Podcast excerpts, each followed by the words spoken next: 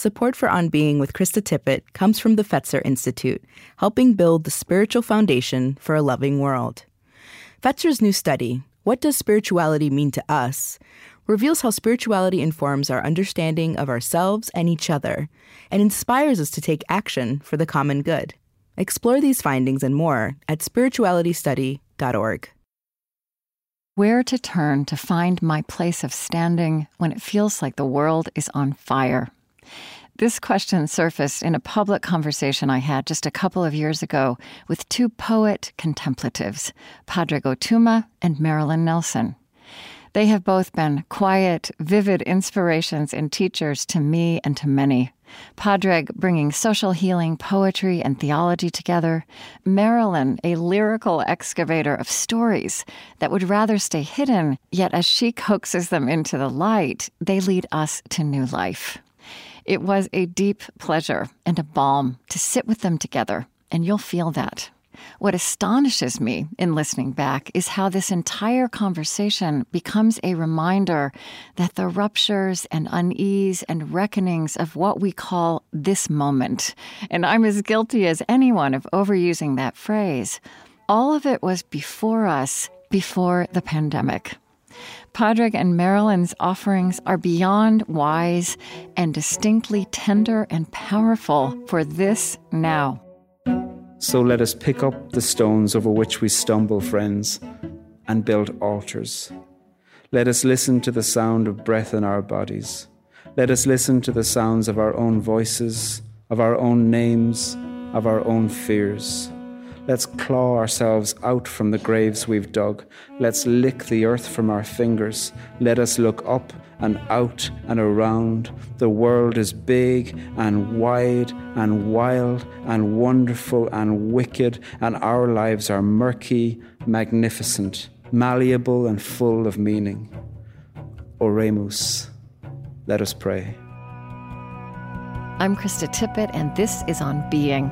This conversation unfolded at the On Being gathering at the 1440 Multiversity in Scotts Valley, California.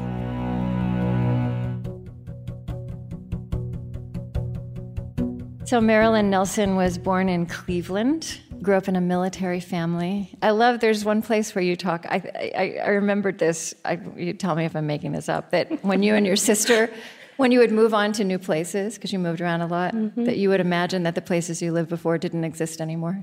Yes, yeah. I didn't, we didn't imagine it, I believed it. Yeah. So you left and yeah. they went away. Um, your father was in the last graduating class of Tuskegee Airmen. Mm-hmm.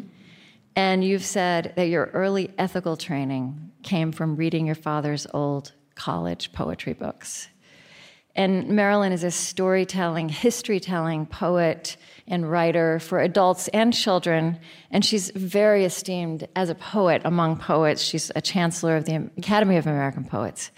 Um, Padraig Ó Tuama grew up near Cork in the south of Ireland, the Republic of Ireland, but he has lived for many years now in Northern Ireland, where he's now a leader of Corrymeela, which is which is a community that helped bring peace to Northern Ireland over many years and remains a beacon and a refuge for people around the world. And uh, we have a lot to learn from them.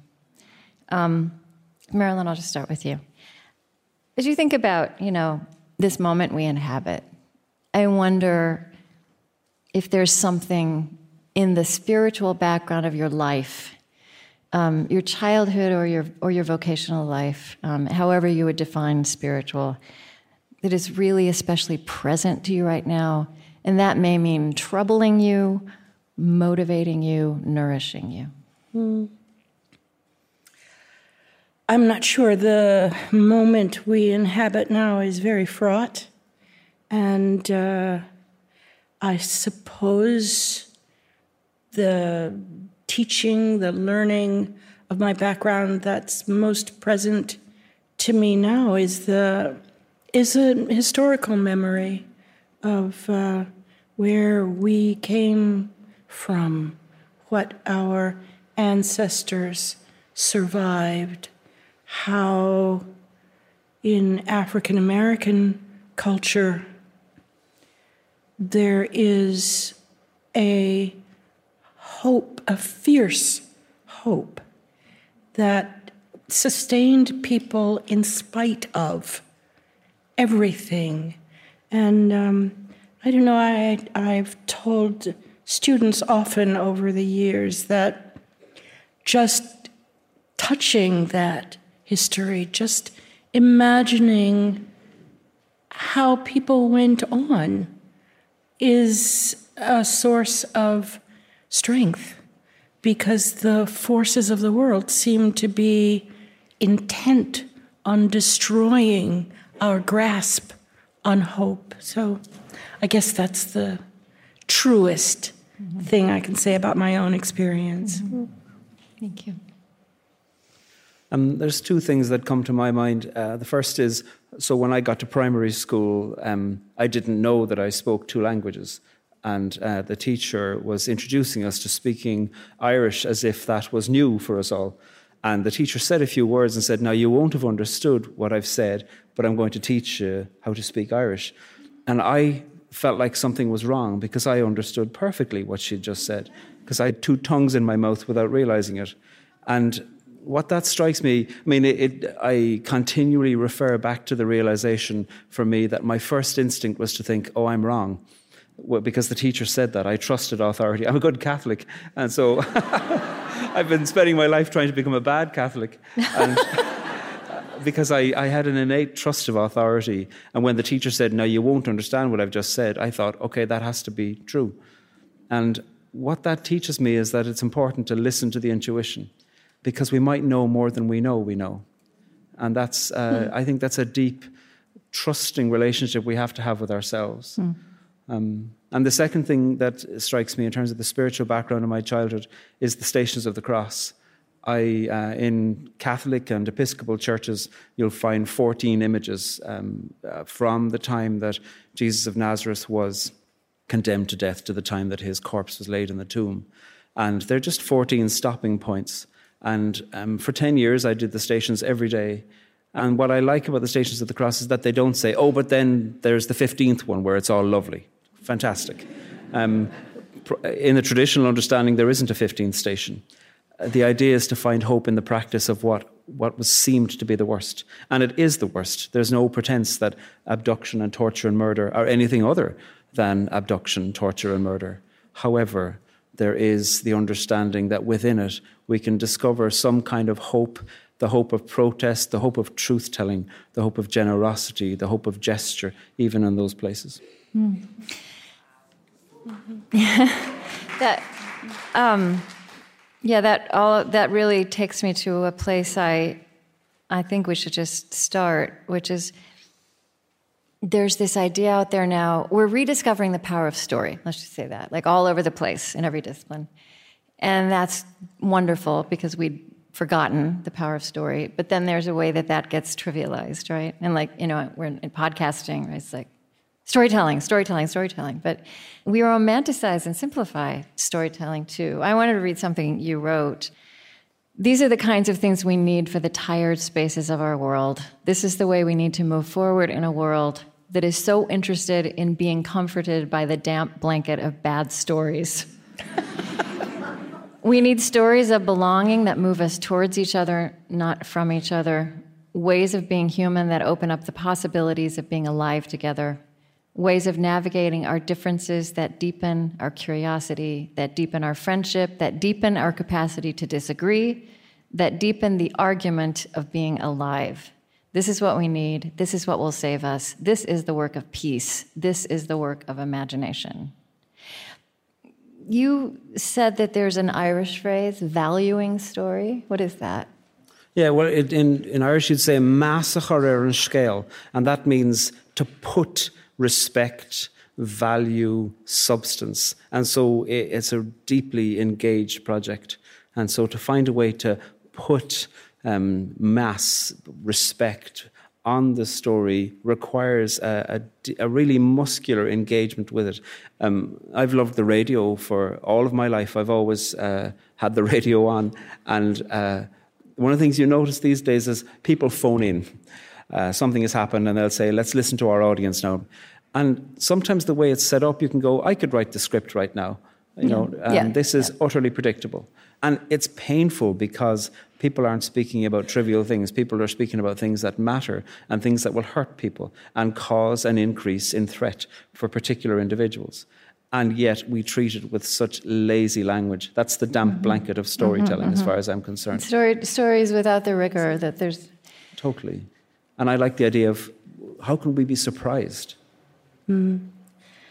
There's a Native American writer, N. Scott Momaday, Yes, yeah. um, who talks about um, storytelling in his own tradition about sitting with an elder and having the elder gift you with the elder's stories. And um, Momaday says that um, it's a it's a way of being called into this person's presence and gifted a story.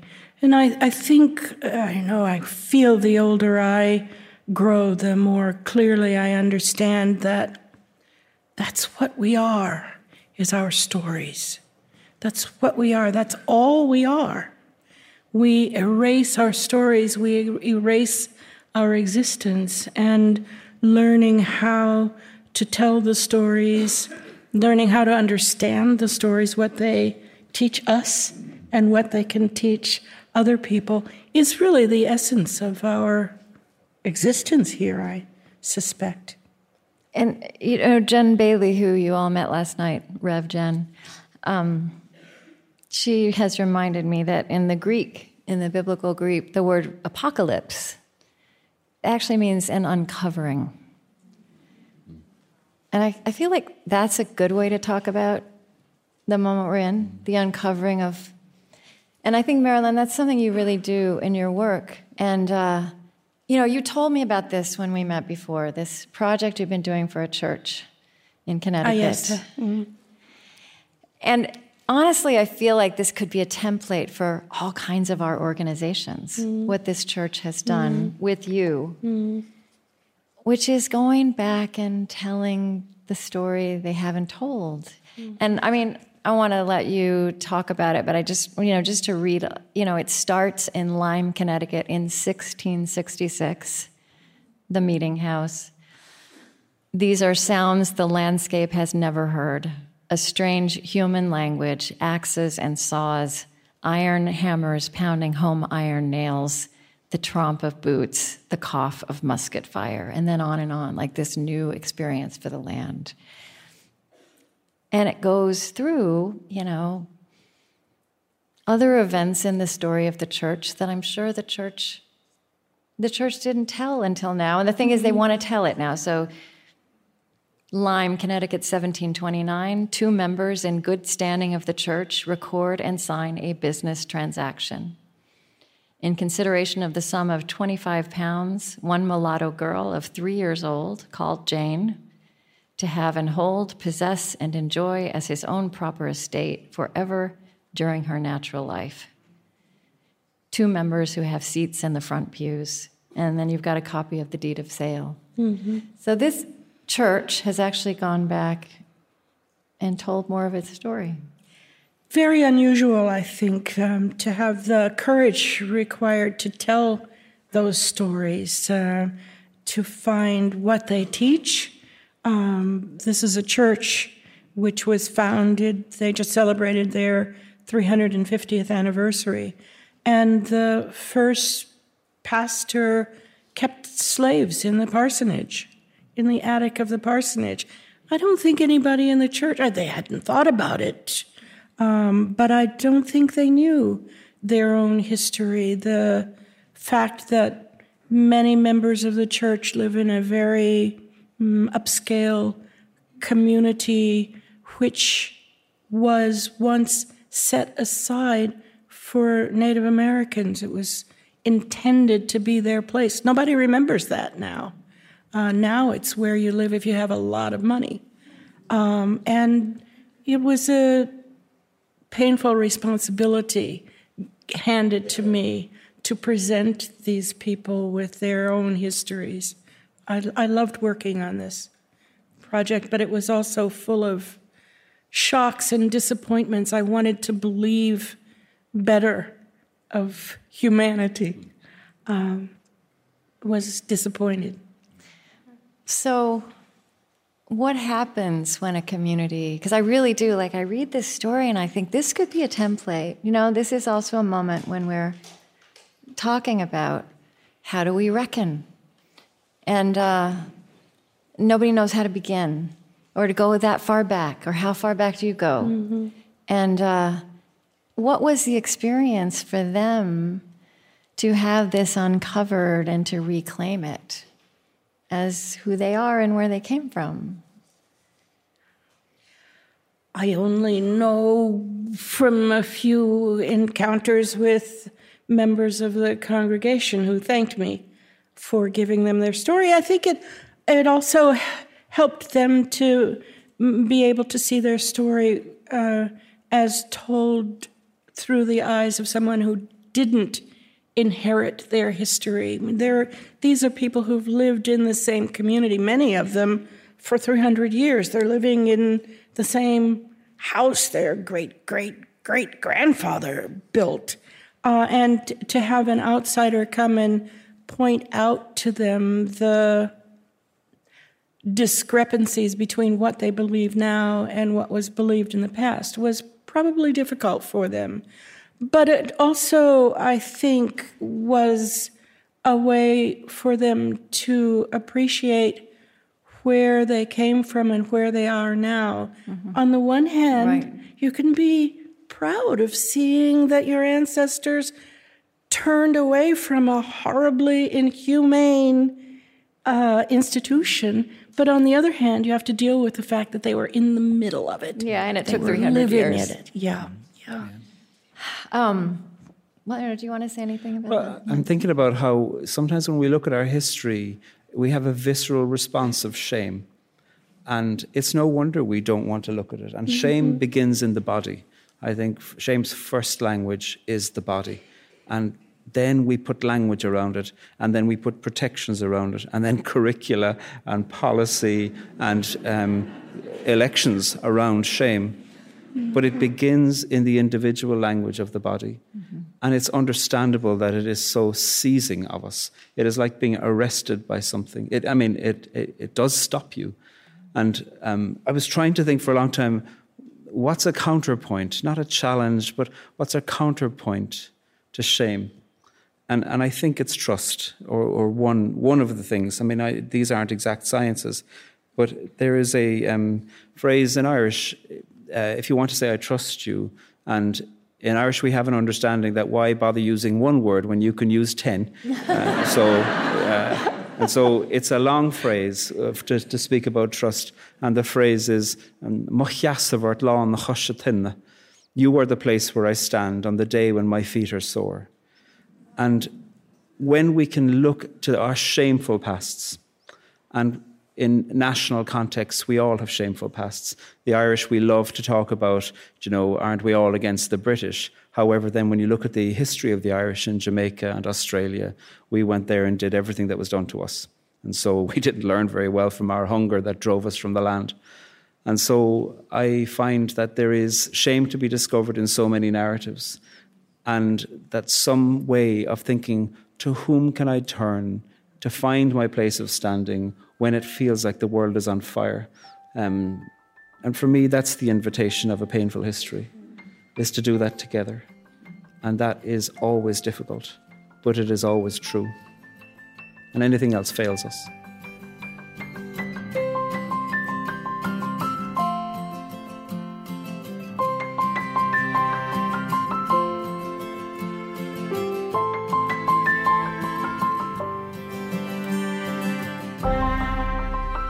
I'm Krista Tippett, and this is On Being. Today with theologian, poet, and social healer Padraig Ó Tuama and storytelling poet and contemplative Marilyn Nelson.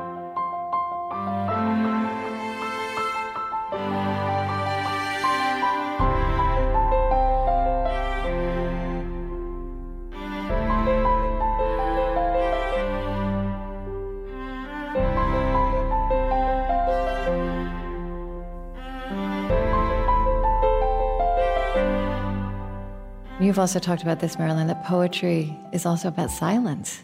I think you said mm-hmm. poetry emerges from silence. And something enlightened, it feels to me, about this, this church, this institution, asking a poet to look at their history mm-hmm. and to tell it in words that leave room for silence, for what mm-hmm. can't be said. Mm-hmm. One of the poems in, uh, in my little book about this church history is about a, a time when the church, the meeting house, was burned down. And in the poem, it's my imagination. I hope this happened. Um, but in the poem, everybody in town, the free people, the enslaved people, everybody is rushing around with a bucket brigade trying to put the fire out. And um, I have a couple of lines in which um, people look into each other's eyes and see their own fear in each other's eyes. And I think that experience of sharing a crisis beyond expression, beyond words, of looking at each other and seeing one's own experience is probably, I hope it's true anyway. Yeah. And Padraig, you've been writing, um, you've written this daily prayer book for the Corrymeela community. Just want to talk a little bit about prayer as a form of words. Mm. Well, um... I mean, I could read, you know, read, let me read something beautiful you wrote.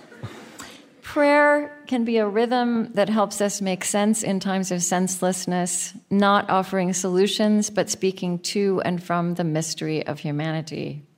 Prayer is rhythm, prayer is comfort, prayer is disappointment, prayer is words and shape and art around desperation and delight and disappointment and desire. I clearly was in an, an alliterative mood the day that I wrote that. Um, I mean, prayer in English comes from French, prier, to ask. And I think sometimes if it's understood that prayer is only held by those who have a devotion to a religious understanding, we have limited prayer. That's, that's a limited imagination about what prayer is because we all ask and we all come in contact with deep desire. And that in itself is an experience of prayer. And I think one of the benefits of being part of a tradition where you can find form um, to put your prayer in is that you can feel like there's a container for the things that it can be difficult to contain. Um, so that book builds on a form of prayer that you find in the English language liturgical traditions. The form is called collect, which is just the same word as collect. It's just a, a posher, more prayerful way to say collect. and the idea is that you're collecting your intention and arranging them. You're only in this form. You're only allowed to ask one thing. And I think the form of collect is in the English language written tradition as robust as sonnet because it's really clear. There's five steps to it. They don't have to follow a particular pentameter or any kind of rhythm, but they follow a progress. You name the God that you're speaking to, and then you say something more, a little bit like ca- some character development, and then you name your request. And then you give a reason for your request, which folds back into the top. And then you finish with a little bird of praise. And so um, it makes you ask, what do I want? One thing. And how do I wrap that into a form that holds it, that reveals something back to me rather than just a list of demands? I mean, not that you have to pray like this. I mean, half the time prayer is, oh God, or something without any words, the deep groans of our experience. And that's why I like the Stations of the Cross too, because you move with your body around and there's a little repeated piece that you can say if you want. You don't have to. But there is form to it. And I think in poetry, form can hold the things in us that feel formless. Mm-hmm. And we can find space within form that if we were to just say that we exist in spacelessness, we would never find that space. Mm. And uh, I think we have ways within which we, we seek to name the things about us. Um, I remember once being part of a group and somebody, we were speaking about prayer, and somebody said, um, My prayer is, I'd like to laugh again. And there's such vulnerability to say that to a room full of people. Mm-hmm. I'd like to laugh again. I'd like to laugh again. Five words. But there's an entire life wrapped into those small five words. And the compassion and kindness in that room, that was prayer. And if we can treat it as if God's listening, well, then we might find a way within which God is listening because of what we're creating in the room. And that goes beyond how you articulate a devotion. That goes into the ways in which you say, well, even if there isn't a God, well, I'll make one up in order to respond kindly into this room in a way that works well. Mm. And that's what I think prayer can be. It can be a deeply dignifying thing for the desires that we wish to name. And, and Marilyn, you've taught contemplative practice to college students. And when you and I spoke before, you talked about we're doing contemplative practice with West Point cadets. And you often write about Abba Jacob, mm-hmm. who I think, did you go to college with him? Is that yes, right? Uh-huh. You went to college with him, and then he grew up to be Abba Jacob. Mm-hmm. Um, I just wonder, um, yeah, what are you thinking about with this idea of prayer, words and prayer? I think in in my intuition, prayer is less speaking than it is listening, and um, I feel that um, my deepest experiences of prayer have been experiences of shutting up and and listening. Uh, a friend of mine uh, who is a minister was at a at a retreat once. Um, he said, and the whole time during the retreat, they would talk, and then they would go to their rooms and and pray. And he was always um, talking to God. And at one point during his long talks to God, he heard a voice say, Shut up and let me love you. um, and that for me is, is what it is to be quiet enough to feel held, uh, to feel the embrace of the divine, to realize that I am a part of something vaster than vast.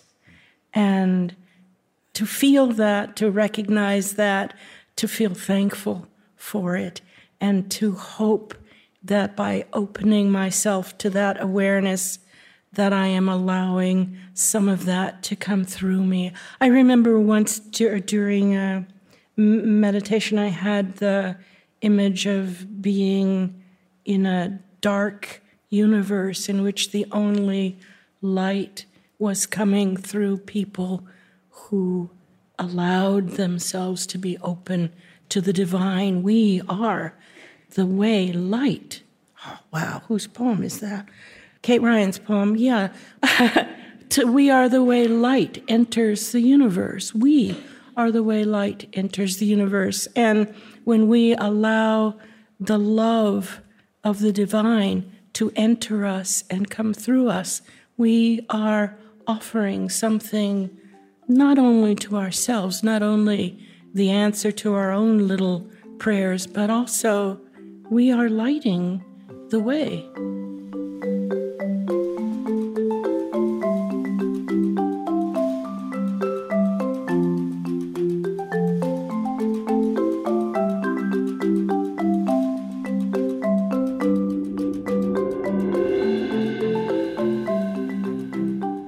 After a short break, more conversation with Marilyn Nelson and Padraig Ó Tuama. On Being is brought to you by the John Templeton Foundation, harnessing the power of the sciences to explore the deepest and most perplexing questions facing humankind. Learn about the latest discoveries in the study of hope and optimism, intellectual humility, and free will at templeton.org.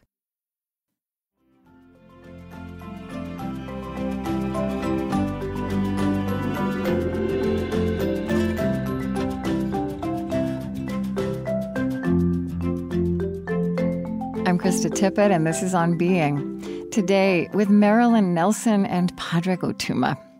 Marilyn is an esteemed poet and contemplative, and she's the daughter of one of the last class of Tuskegee Airmen. She excavates stories that would rather stay hidden, yet lead us into new life. Padraig is a theologian and poet, and the host of the podcast Poetry Unbound. He was a community leader of Corrymeela, a heart of Northern Ireland's process of moving beyond violence. We spoke together at the 2018 On Being gathering. Let's talk among ourselves for 20 minutes or so. I think um, we're going to start over on this side of the room and we'll move around a little bit.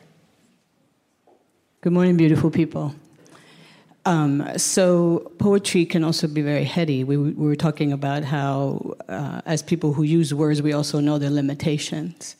And so, what I'm seeking is really your thoughts, if you have any, around embodied prayer. I'm reminded of the Benedictine nuns who, who said that it takes our soul time to arrive whenever we travel somewhere. And so that what helps you to arrive is to do an embodied prayer. And so I just wanted to know if you had thoughts around what that meant for you. Do you ever have movement when you're trying to write something? Does movement help you when you get stuck? So things along those lines, just trying to pick your brain a little. Um, I have a T-shirt that says um, "whiskey and yoga" on it, and um, uh, I'm very faithful with one of those.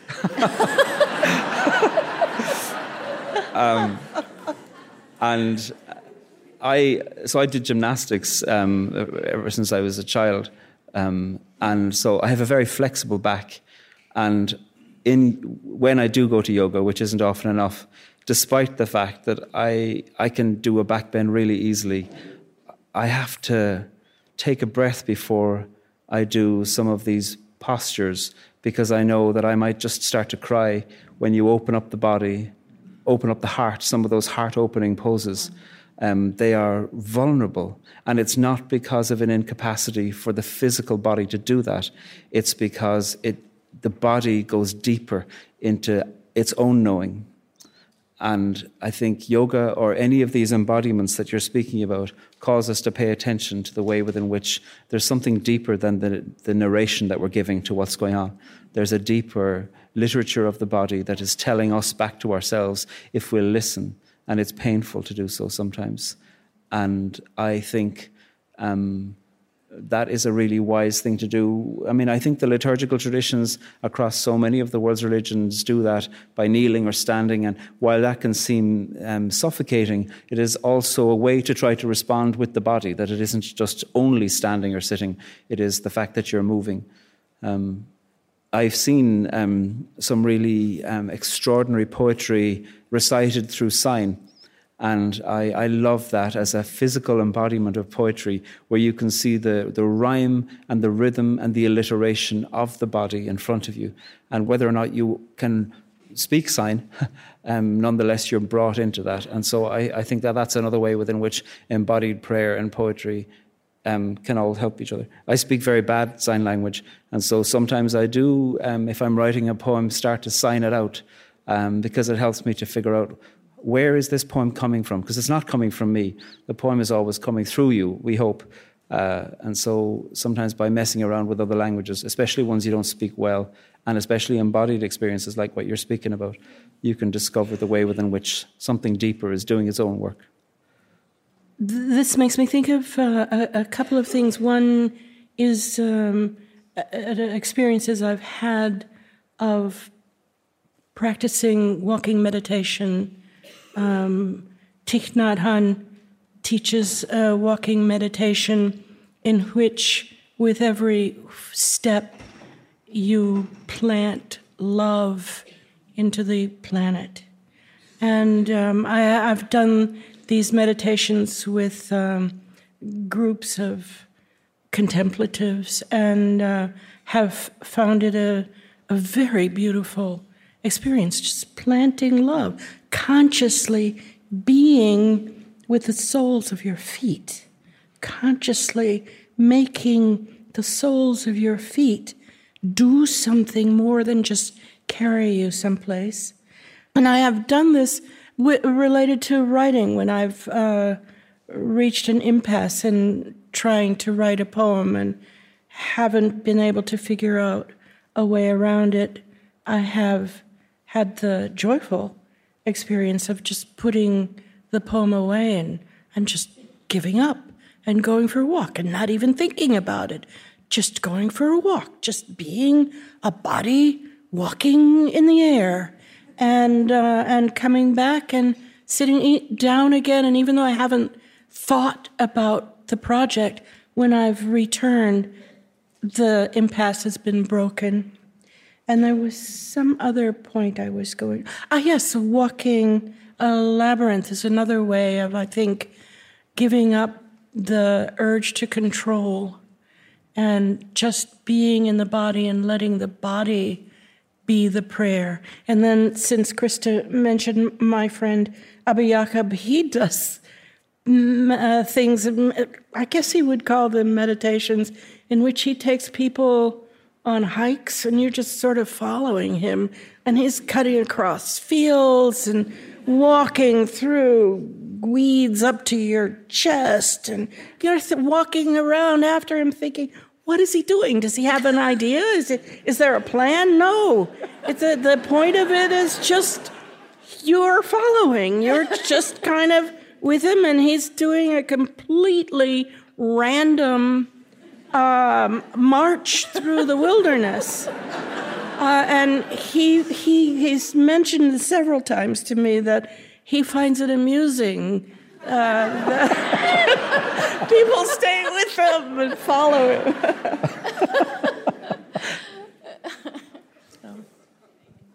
Thanks. I just want to thank you for what you're doing here. Um, you've both talked about how poetry creates space within forms. So I wonder how your contemplative practice and your poetry create a space for you as a way of being in the world, as a way of being awake in the world, and for your activism in the world. Marilyn, you want to start with that one? Hmm. Uh, let's see. Um, first of my first thought is the the safe space created by form. If you choose to write in form, the form gives you a kind of safe space. You can reach out from behind the form and say something really hot and then pull back. And um, I have a long poem about the lynching of Emmett Till, which is written in a in a very tight form. I don't think I could have written about this subject if I hadn't written about it in a form that offered me a kind of protection. Um, let me see what were your your question had a lot of different your your components. contemplative your contemplative practice how that uh, works with your writing and with your life?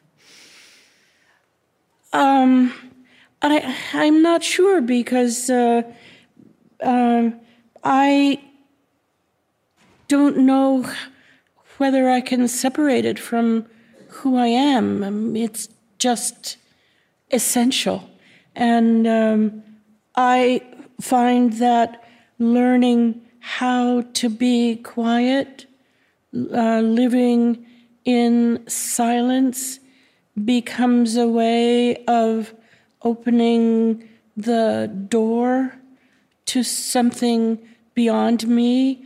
I feel sincerely when I'm writing that I'm connecting with something beyond me. I'm I'm sometimes able to write about things that I don't know, things that surprise me.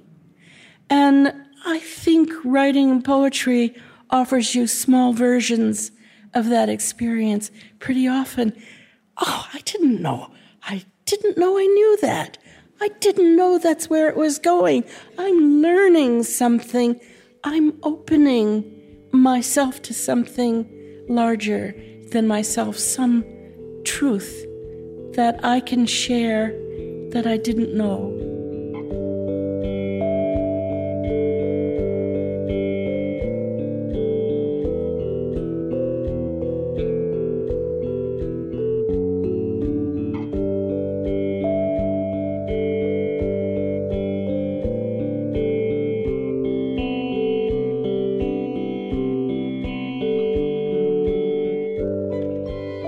Krista Tippett, and this is On Being. Today with theologian, poet, and social healer Padraig Ó Tuama, and storytelling poet and contemplative Marilyn Nelson.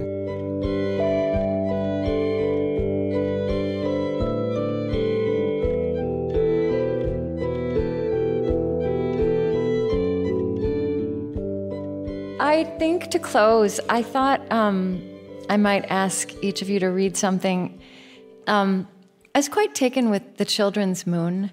This is another book you published recently in Mrs. Nelson's Mrs. class, Nelson's class, um, which um, was about your mother. You want to tell the story of that book? My mother was uh, an elementary school teacher, and my dad was in the Air Force. We moved around a lot. And in 1954, he was stationed on a base in Salina, Kansas, and my mother taught second grade in in in a school in Salina, and we have in the family album the official class picture of my mother's class in June 1954. She's seated at the teacher's desk, smiling, and surrounded by 20 second graders, all of them white. And she was very aware that she was making history. She was a black teacher of white children in 1954.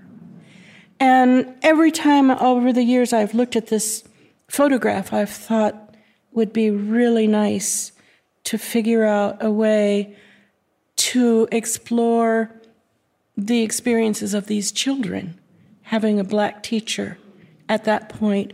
And uh, a, a few years ago, I, I invited 20 of my friends, white poets of a certain age, to uh, write in the voices of those children. And each of them picked a child, gave the child a name, wrote up a backstory for the child. Everybody got really excited about this. um, and uh, and um, we produced a, a little. I wrote some poems in the voice of the teacher, and the rest of the poems are in the voices of these 20 children, some of whom have no idea about race. They're second graders. Some of them are going home to parents who are asking, you know, what did that teacher say today? And um, it was a, every time I read this book, it gives me joy. Um, that was a real effort of love, and the cover art was painted by a second grader um, specifically for this. So uh, I'm proud of that too. Yeah, and so I'd be glad I- to read the. I think so. I wonder if you'd read this, The Children's Moon, which you wrote, which was your mother, um, Mrs. Nelson. And I think also one thing that was interesting about the book is uh, we, we, we look at a picture and it's, it's white students and a black teacher in 1954, but they weren't all thinking about race, right? There's all kinds of things going on. And it's also how we don't, we imagine all kinds of things going on in other people's heads. And, and I think that was probably true, that mix. And uh, anyway, here's this, the one you wrote, which I just love. And then I'm going to ask Padraig to read something as well. Okay. The children's moon. The children's moon is the moon that you see sometimes in the morning. You see a faint moon in the sky. In my navy shirtwaist dress and three inch heels, my pearl clip ons, and newly red rinsed curls, I smoothed on lipstick. Lipstick marked my girls, saluted and held thumbs up to my darling Mel, and drove myself to school for the first day. Over the schoolyard, a silver lozenge dissolved into the morning's blue cauldron. Enter 27 year old white children. Look, children, I said as they found their desks. The children's moon, a special good luck sign. We pledged allegiance and silently prayed. George Washington watched sternly from his frame. I turned to the blackboard and wrote my name. I thought I heard, She's the real teacher's maid. I thought I heard echoes of history. But when I turned, every child in the room had one hand up, asking, What is the children's moon?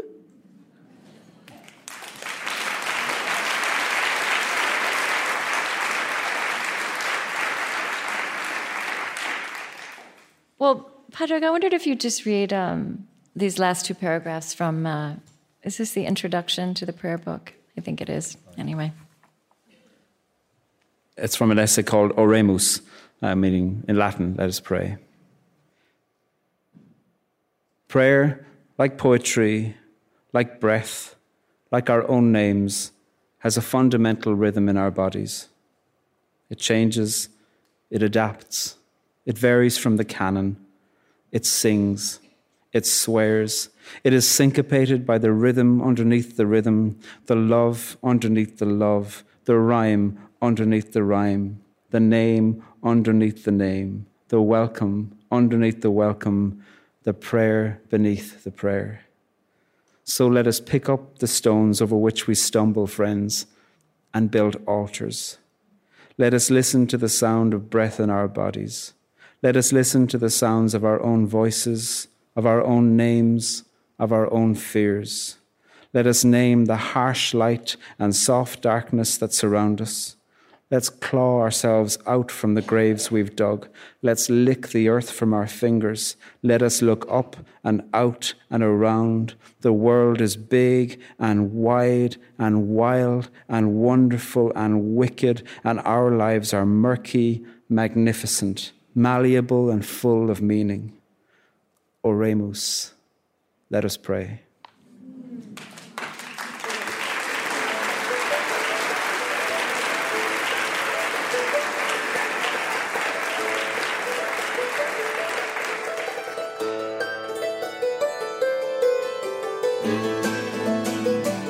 Padraig Ó Tuama is the host of On Being's Poetry Unbound podcast.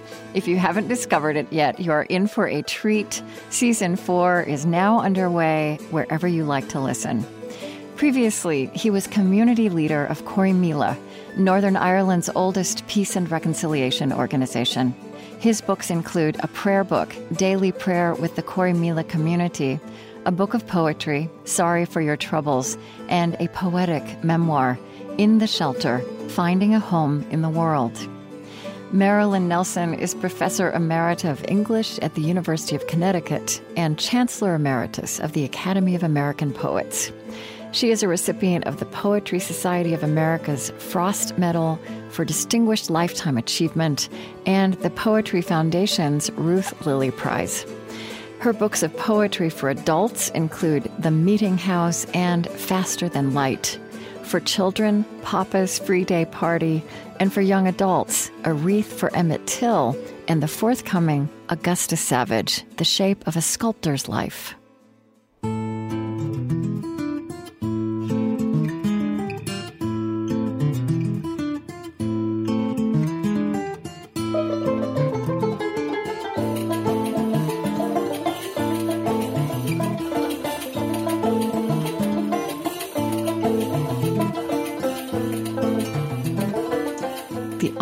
Project is Chris Heagle, Loren Drommerhausen, Erin Colasacco, Eddie Gonzalez, Lillian Vo, Lucas Johnson, Suzette Burley, Zach Rose, Colleen Scheck, Julie Siple, Gretchen Honnold, Jhaleh Akhavan, Padraig Ó Tuama, Ben Katt, Gautam Srikishan, Lily Benowitz, April Adamson, Ashley Herr, Matt Martinez, and Amy Chatelaine.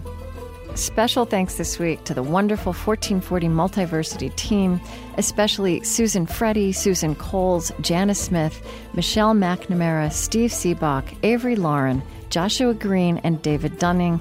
Also, our great colleague, Zach Rose.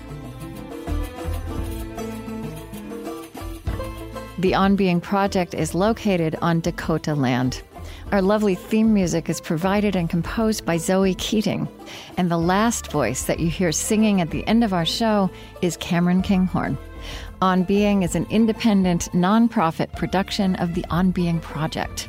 It is distributed to public radio stations by WNYC Studios. I created this show at American Public Media. Our funding partners include the George Family Foundation in support of the Civil Conversations Project, the Fetzer Institute, helping to build the spiritual foundation for a loving world. Find them at fetzer.org. Kalliopeia Foundation, dedicated to reconnecting ecology, culture, and spirituality, supporting organizations and initiatives that uphold a sacred relationship with life on Earth. Learn more at kalliopeia.org. The Osprey Foundation, a catalyst for empowered, healthy, and fulfilled lives. The Lilly Endowment, an Indianapolis based private family foundation dedicated to its founders' interests in religion, community development, and education. And the Ford Foundation, working to strengthen democratic values, reduce poverty and injustice, promote international cooperation, and advance human achievement worldwide. On Being is produced by On Being Studios in Minneapolis, Minnesota.